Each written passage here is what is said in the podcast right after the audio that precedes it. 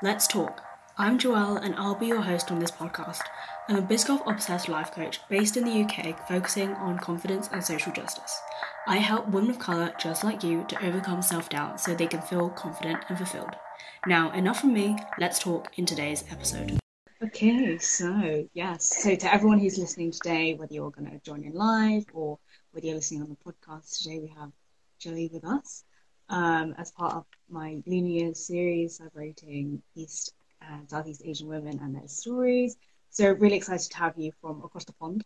Why don't you introduce yourself to anyone who doesn't know you? Just like a brief intro to who you are. Sure. Yeah, so hi everyone. My name is Jolie. I am a storytelling coach for women of color, and I am located in Boston, Massachusetts, which is also known as Wampanoag, Pawtucket, and Massachusetts land. Literally right across the pond from Joelle. That's like my briefest intro, I guess. Is there anything else I should share? No, I guess not. I mean, another thing is, because obviously the Lunar Year and it's Lunar Year tomorrow, like, what's your zodiac animal? And I guess to like start the conversation around that, like, what are you, how do you celebrate? Do you celebrate? Is it different, like, you know, when you're younger till now? Yeah, so on the zodiac, I am a ram. So this is your year. I'll let you do that. No, no, because this is the ox, right? Ram. Also has horns, but different. Yeah. No, look, it's not my year. You can guess my age, I guess, if you look at the calendar, how old I am. But in terms of Lunar New Year, my family's not super, super traditional, even though I am first gen. My parents were immigrants. But we would still do like the red envelopes, exchanging red envelopes, making sure that we said all the sayings, like cleaning the house, getting your hair cut before, like trying your best, you know what I mean? My parents weren't like super staunch on doing those things, but making sure, like, you know, bringing citrus into the home, before the holidays. So generally speaking, my dad's one of 11 children. So yeah, it's a lot. And we've been fortunate enough that all of them, generally speaking, are located in the Boston area. So growing up, most of Lunar New Year looked like just like going to my aunt's house and just seeing like all 19 of my cousins over there and just eating lots of food and like doing it completely like potluck style, just because there's so many of us. So that's just, yeah, my biggest traditions with Lunar New Year. And also when my grandmother passed away, my parents took on a tradition of making nian gao, and the sweet kind, which I really like. And then a newly adopted type was this butter-based one. I don't know if you've heard of this one. I don't think it's super traditional because of the butter. Explain what's kind of like involved in the butter nian gao. Yeah, I actually don't know the full recipe. I tried to get it from my dad, but he was just like, I don't know where it is. But the butter-based one, I believe, is baked in the oven and it creates like a really crispy exterior, but the inside is still like chewy from the glutinous rice flour. But you don't, at least from my perspective, we didn't dip it in the egg and pan fry it. You just kind of toasted it in the oven. And because of the butter, again, it would just get like nice and golden brown and crispy. So definitely not traditional, but like a cool, fun take on something that is traditional. And it became just like a staple on New Year's. Like you just had two different types of mango, and I was like, this is awesome. Oh, that sounds so good. No, yeah, my mom like did the normal type of mango with like just, you know, the rock sugar and like melt it and like, you know, make it with a glutinous rice flour, and like apparently it's pretty easy to make, but I've never actually done it, so I suppose I need to try at some point. I know. My goal was to make it, but to be totally honest, I went to the Asian supermarket, I think last weekend, and it was already mobbed. And I was like, you know, in normal times, maybe I'd be like willing to like elbow my way through. But during COVID, I was like, I'm just going to come after New Year and try it. Like, it'll still taste good even after the New Year. So I'll let you know. I'll keep you posted. I'm really hoping to try it this year. So yeah, like, I know what you mean. Like, I always say, like, oh, I love lingo, I want to have more of it, like, but we never like actually do, other than New Year. But yeah, like, kind of going back to the topic of actually being a storytelling coach and like embracing yourself as, you know, being specifically like Cantonese, so from Hong Kong, right? Mm-hmm. So like, how has that kind of played into your role as a coach and also tying your identity into it? Yeah, so to kind of backtrack a little bit, before I decided to become a coach or a storytelling coach, I was a wellness blogger. And the reason why I started my blog was because I didn't see people who looked like me, like in the wellness space. And it's kind of twofold, because I put that on me to not explore beyond like the typical white wellness blogger that I really like just turned to, because they had such a large platform and they were given such large platform because of media and things like that. But I was like, I was talking to my friend last night, actually, who identifies as Filipino, but we were talking about how like coming into consciousness and like everyone has their different journey and all that. So I consider myself coming into consciousness like relatively recently, like within the last 5 years, which feels recent to me, right? Like being almost 30, but also just kind of reclaiming my Asian identity feels really bizarre, because that's I spent more years alive not really thinking about it versus now thinking about it almost 24/7.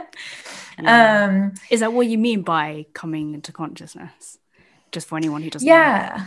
Yeah, just like recognizing like how important my identity was, because growing up in white spaces, continuing to work, you know, in white spaces, like I just thought that like I didn't want to be different. Like I got made fun of as a kid all the time. So I was like, I don't really want to talk about this anymore. Like, I don't need to associate myself with that part of my identity, even though like I enjoyed the food and like things like that. And, you know, like just internalized racism just from the environment that I was brought up in. So where was I? Yeah. So I was a wellness blogger, wasn't really seeing people who looked like me. And it just like was really upsetting to me. But the further that I dove into it, I realized that there are people who look like me that care about like the things they eat, how to take care of their body, their mental health, spiritual, everything that goes into wellness. It's just that we're not being showcased as much. And I was like, this is like a problem. And I'm really sad that it took me so long to figure out what the root of the problem was. So I decided to kind of make the switch to becoming a storytelling coach, because my background is in higher education. I spent a majority of my career in higher education. I loved my one-on-one time with my students. I loved watching them grow throughout their time in undergrad, and realizing like how impactful my connections could be with other people. And I'm not saying that like that is the power is on me. I'm saying like, I'm just there as a guide. Like I'm there to guide you through this process, like answer your questions to best of my ability, but also be a support system for you. And I wanted to translate that to help women of color, because again, like we need more women of color, like banding together and just becoming resources for each other. So does that answer the question? I always talk so much, like as someone who's a storytelling coach, and I like love to tell stories, I talk so much that I'm like, did I answer the question? Yeah, I guess like to backtrack even more, like how would you define being like a storytelling coach, and what do you actually do when you work with your clients? Okay, this is a fabulous question. Thank you so much for asking this, because I actually shifted direction recently. So when I first started talking about storytelling coaching, I was really into the content creation, just because like I really thrived off of like writing captions or writing blog posts. Like written form is really just my strength. And I wanted to help people, because I know a lot of people are like, I want to tell my story, but I don't know how. Like, and I was like, okay, we can talk about content calendars. And then I just realized that, no offense, like it just bored the crap out of me. And I was just like, this is not really the direction I want to work on. Like, I talk about empowerment, and my focus and goal is to just like help women of color, like honor their stories. Like, we've been told, a lot of us have been told growing up and throughout our lives that our stories don't matter. Our stories are too different. That's not the norm. And that means, you know, this means bad. And I've faced that a lot, you know, in my upbringing. So I wanted to, you know, assure women of color that like whatever you're experiencing or have experienced, all of this is valid. Like everything that you're feeling is valid, and you don't have to change who you are just to fit some kind of mold, or, as we've talked about a lot, just like slotting yourself into this box, right? So the way that I want to shift moving forward with storytelling is working on like developing like leadership styles and creating genuine connections with people, because it starts with the self, our story. We tell our stories from an internal perspective, right? Like, so like, this is my story, like I'm sharing it with you. So then you're reaching a larger community. And that's what it's all about, is like, I have loved finding community on this platform. And even though I have such a fraught relationship with this, you know, space, like virtually in general, it has brought me a lot of connections. And I obviously would love to broaden that, because I started my business during COVID. So this was really the only way, but to create more connections and help other women find and create those connections, and really meaningful ones, because like I said, there's so much power in holding space together. Yeah. And I absolutely love what you're doing with storytelling as well, because from a lot of our like traditional cultures, like stories is the way to keep everything alive, you know, like even recipes and stories of, you know, when you came over, you know, to your respective countries. That's like a huge part of it. So I guess, I don't know, like personally in your personal life, your cultural identity, like how has storytelling impacted you, I suppose? Yeah, so it's actually, again, like I think I learned a lot about myself in this past year. So just for context, I quit my 9-to-5 last January to work on some healing processes. And I actually had some time to myself to like grieve, think, process like everything about my life, which sounds really intense, but like I was able to see my like timeline and trajectory from a larger lens, and like learned a lot about like how capitalism has impacted my life. And again, like squashing my identity has impacted my life. And I was like, wait a minute, this is not how I want to move forward. This is not how I want to lead my life. So, oh my God, what was your original question? How has storytelling kind of been woven into your personal kind of identity? Oh my gosh, I'm so embarrassing. My mind runs so quickly, and it cannot keep up with my actual vocalization. So thank you for bringing me back. So I started to share a lot more of my stories through my blog, but then kind of migrated over to Instagram, just because it was easier to make connections, just because blogging is not dead. I do not believe blogging is dead, but I do find the interactions very limited and limiting on a traditional blog platform. So I started opening up and doing my reflection process, like kind of live with everyone. I was like, this is how I'm feeling right now. Is anyone out there? Like, can anyone hear me? And yeah. And like all of a sudden, just more and more, especially women of color, were coming through like the hashtags, I guess, is how they found me, right? And just being like, hey, like I feel you, I understand your experience. And I was like, it's not just me. Like, and also like, again, being really okay with the steps that I'm in my journey. And even though I kind of like self-deprecating, and in self-deprecating ways, say like, I'm very late to like coming to consciousness, but like something that I also discussed with a friend last night is like, it's not like a competition, right? Like, and also there's so many factors that have created this type of environment for ourselves. So yeah, storytelling has allowed me to like really process and understand, and by receiving affirmation from other people, I'm just like, wow, like this is really powerful to know that I'm not alone in feeling this way. So yeah, hopefully that answers your your question. I think definitely, like, it's really important to realize that, I suppose, like, our life is a story anyway, and like we're kind of writing as we go along, to use that metaphor. So I think it's really great what you're doing with helping women of color like write theirs, or rewrite theirs maybe even, and discover what their story is, because, like, you know, like, everyone has a story to tell, right?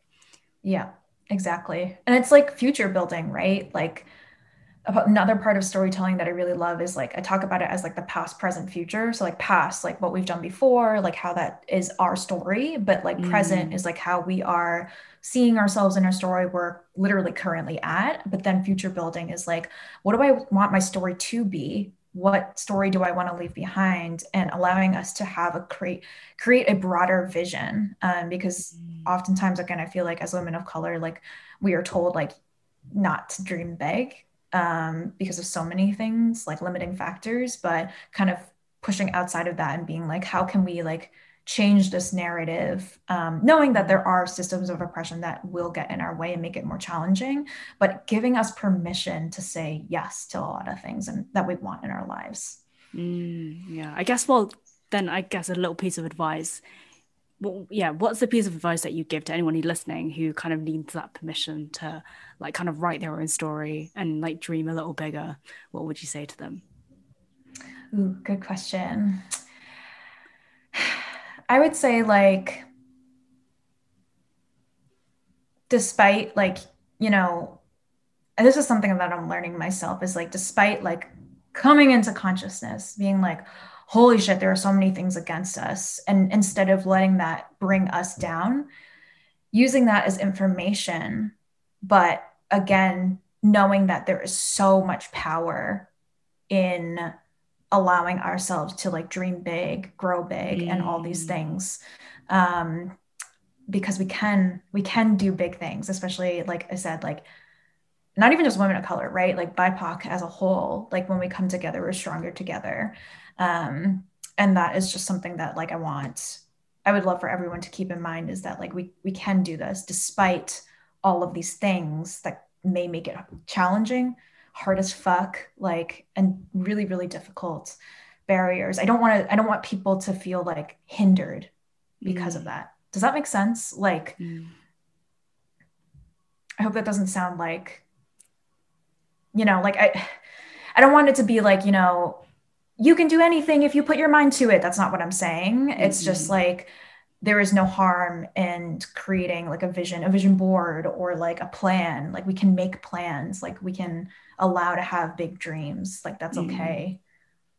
I see what you're saying, because like, obviously when you say like, oh, you can do whatever you want, there's kind of like a lot of nuance that's left out of it, but at the same time, it's like, we can recognize that, you know, there are obstacles, but knowing that there are obstacles, now what can we do to maybe offset that in other ways, not necessarily in the way that's kind of set out for us, right?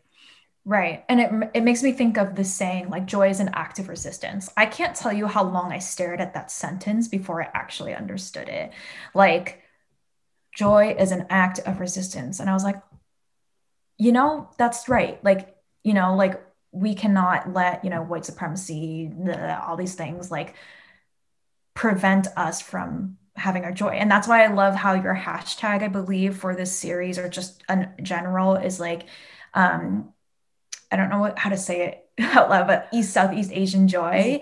I just like really appreciate that, because I'm like, you know, despite this whole week, especially in particular for the East, I would say it's been hitting the East Asian community hardest from what I've seen, but just like all the news that has been coming out, East and Southeast Asian, just like wanting to come on here and being like so excited that I had this IG Live podcast to look forward to, because I was like, you know what, it is Lunar New Year, like I'm allowed to like be excited and do all these things for it, despite like how hard it's been to digest like all of this news recently. You know?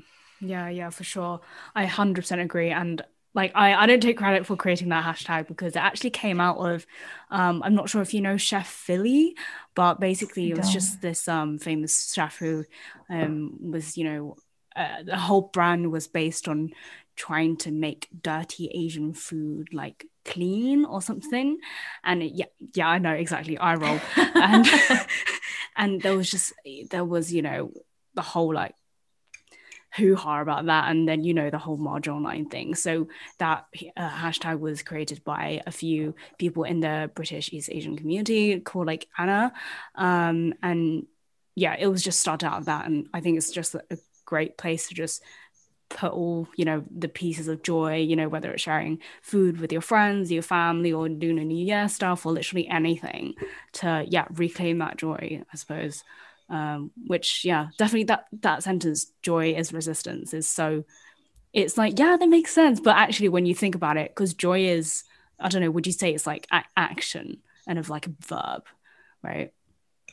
Yeah, exactly. Like I think the world is so accustomed to like the suffering piece, right? Like not in a diminishing way, but like, oh my God, they're suffering. Everything about their lives is so hard and terrible. And it's like, no, like that's not the point, you know, like there's so much joy in our communities. Yes, there are, again, systems of oppression that get in our way, but that doesn't mean that we're not allowed to and cannot have this joy.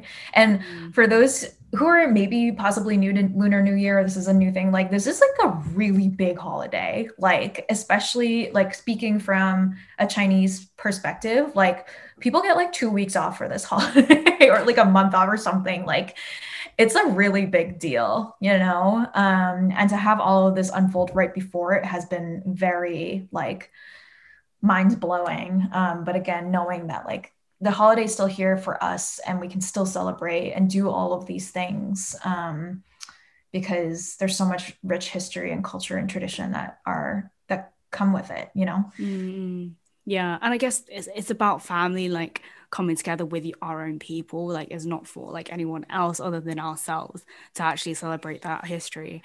Exactly. And I suppose going with the whole like family piece then, like, I don't know, what's your like story, your family's like immigration story, like how have you come to be where you are today? Because I think it'll be interesting to kind of talk about like the differences and the similarities between, you know, British Asians and Asian Americans. Yeah, for sure. And admittedly, I would like to do some more talking to you, because my dad is like, he's such a classic Asian dad, like not super talkative, like not very emotional, like emotionally connected, right? So like he's not the chatty one when it comes to things like that. So my dad is the one that has the big family. He's one of 11, and literally all of them were able to immigrate from Hong Kong to Boston. So quite honestly, I don't really know how it all happened, why it all happened, but my dad is kind of on the lower end of the 11 children. And so my uncle at the time was just like 10 years older than my dad, I think. So he like, you know, was established in a career, whatever. And he came over to America, brought like my grandparents, his parents, right? And then literally like family unit by family unit, like all of them ended up immigrating to the US. And my presumption is to have like a better life. My uncle, who was the oldest, he bought a home, and literally all of my family members, like I think there were like at one point, maybe like 15 people in that one house as people were trying to just like find their footing when coming to America. So yeah, it's super brief. It's not like the most like dramatic in any way. My assumption is that the decision was that like there's more opportunity here, and my whole family is moving. And, you know, family is so important, like you said, and my dad's family unit is so close, like albeit like very dramatic within themselves, because when you have 11 siblings, it's quite a lot. But yeah, that's the brief Chan history of coming to America. How recent was this? Or how long ago was this? My parents personally came maybe a couple years, 2 to 3 years before I was born. But a lot of my cousins, a majority of my cousins were born in Hong Kong and then like ended up immigrating. So over the course of the 1980s. Mm. Oh, yeah, that's nice. Yeah, it's really interesting because like my parents came here like my dad was born here, and then when he went back to Singapore and they came back, my mum like came here when she was in university. So right. Like it's kind of interesting to go into the background, because my grandma is Chinese Vietnamese, so there's a whole side of that. I'm like, how did you end up in Vietnam? Like, you know, and obviously the war happened, so they like left and things like that. Right. But it's interesting, and I'm like, I don't know any of this stuff. Like, right? Like, I did you get taught any of Asian history in school? Oh my God, this is an embarrassing question that I also had a friend with a conversation with another friend, is like, I was a terrible student, so like I don't really pay attention, but I definitely learned about the history, but again, I didn't pay attention. It's really embarrassing. I was a terrible student. But I did pay attention when they talked about Hong Kong and like the Opium Wars and like all that. So like I'm very as much aware as I can be of that history. But like admittedly, again, like I know I need to do my due diligence and research about like the roots of like my people. So, and I'm coming to terms with being okay with that as opposed to being embarrassed by that. Yeah, I know what you mean. I mean, that's so much better than what we had up here. We had zero. Like, there was no mention of even, there was the British Empire, and like there was a brief like glossing over of like, oh, you know, like we went to India, got a few spices, brought them back, you know, jazzed up the salt and pepper situation they had, right. And then they went to like South America and places, but it was like a very like glossed over situation, and like no mention of the Opium War or anything. That right. Obviously they had a huge hand in the whole like Hong Kong colony, and like you know, if the British didn't go over to China and like mess things up, we wouldn't be here today. Like we wouldn't right. have, our families would have never have left. Well, you know, who knows, but probably wouldn't have. Yeah, which is actually, now that you like bring it up, I'm like, wow, like I like have to process like what a history class in the UK would look like, because like even across the US, I don't know if you've heard this before, like the North versus the South, the way that we teach history is also different because of like the Civil War and like who thinks who won. So it's just like weird to think about, right? Like how warped like history can be just based on like who's writing it and who's creating the curriculum for all of this. It's mad. I mean that's why we need to rewrite our own stories, isn't it? So exactly, and give voice to the people who like have been glossed over for so long, because like so many people, especially like in a colonized land, it's like everything's hunky-dory, and it's like, no, things are still bad, you know? Like, yeah, it's I'm stopping myself from going on to another tangent. We can have that in a private conversation about how like history and movies makes things think like, oh, this was in the past, like we're literally past this, and it's like, no, clearly we're not. Yeah, it takes like events like, you know, like all this anti-Asian racism and like, you know, the Capitol Hill, you know, stuff happening over there to wake us up to the fact that it's actually not in the past, and we're still very much living this in the present. Exactly. And yeah, I can see people joining now, but I suppose we're kind of about to wrap up on this. But yeah, like if you have any questions or questions for Jolie about like storytelling or anything, I'm sure she'd be happy to chat to you about that. But a question I always ask my guests is, what does it mean to you to fully embrace yourself? Oh my gosh. I think to fully embrace myself is, I talk about self-acceptance a lot on my page, because there's a lot of talk about like self-care, right? And like taking care of yourself, and also self-love. And I like to call myself a realist, not a pessimist, a realist. And I like to use self-acceptance over self-love. Not that there's anything wrong with the term self-love. That is such an important term, but sometimes not everything is good. And the way that we perceive ourselves is like, oh, this is such a tricky argument, because the good versus bad. I don't know if you've ever watched The Good Place, the TV show. But I don't want to dive into that whole philosophical thing.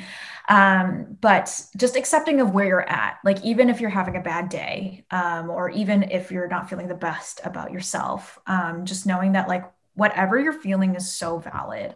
There's so many factors that go into like the way that we perceive ourselves, society perceives us, and how that kind of affects each other. But just embracing myself just means like, I am okay with where I'm at right now, or at least I'm accepting of this. I hold myself in this space. I'm okay with the sadness, the anger, even if that's the bad side, but the good side, of course, is easier to hold on to.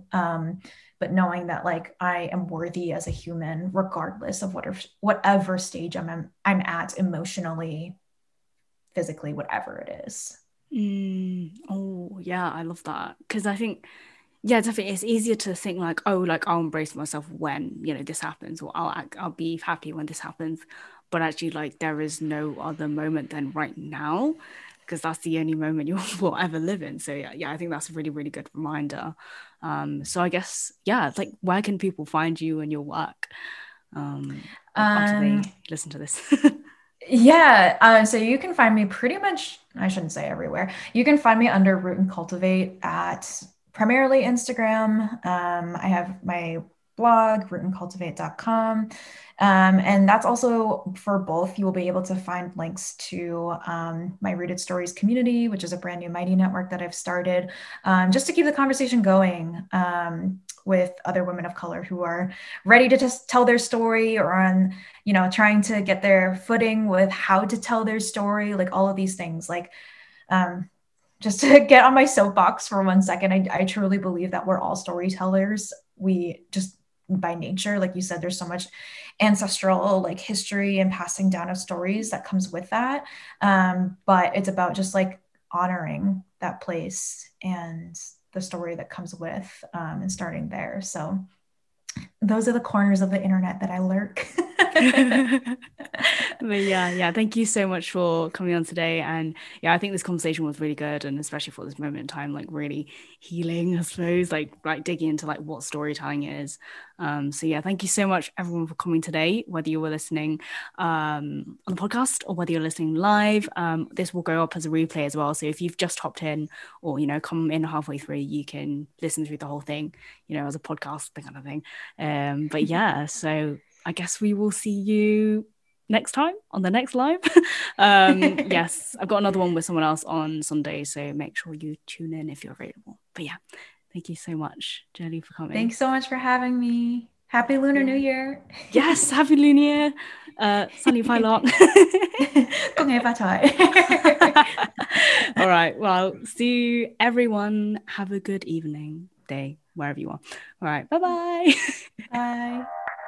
That's it for today's Let's Talk episode. If you enjoyed it, don't forget to subscribe on your favourite podcast platform, share this episode on social media, and leave a review so that others can benefit from it too. And until the next episode, cheers to your endless confidence. Joelle.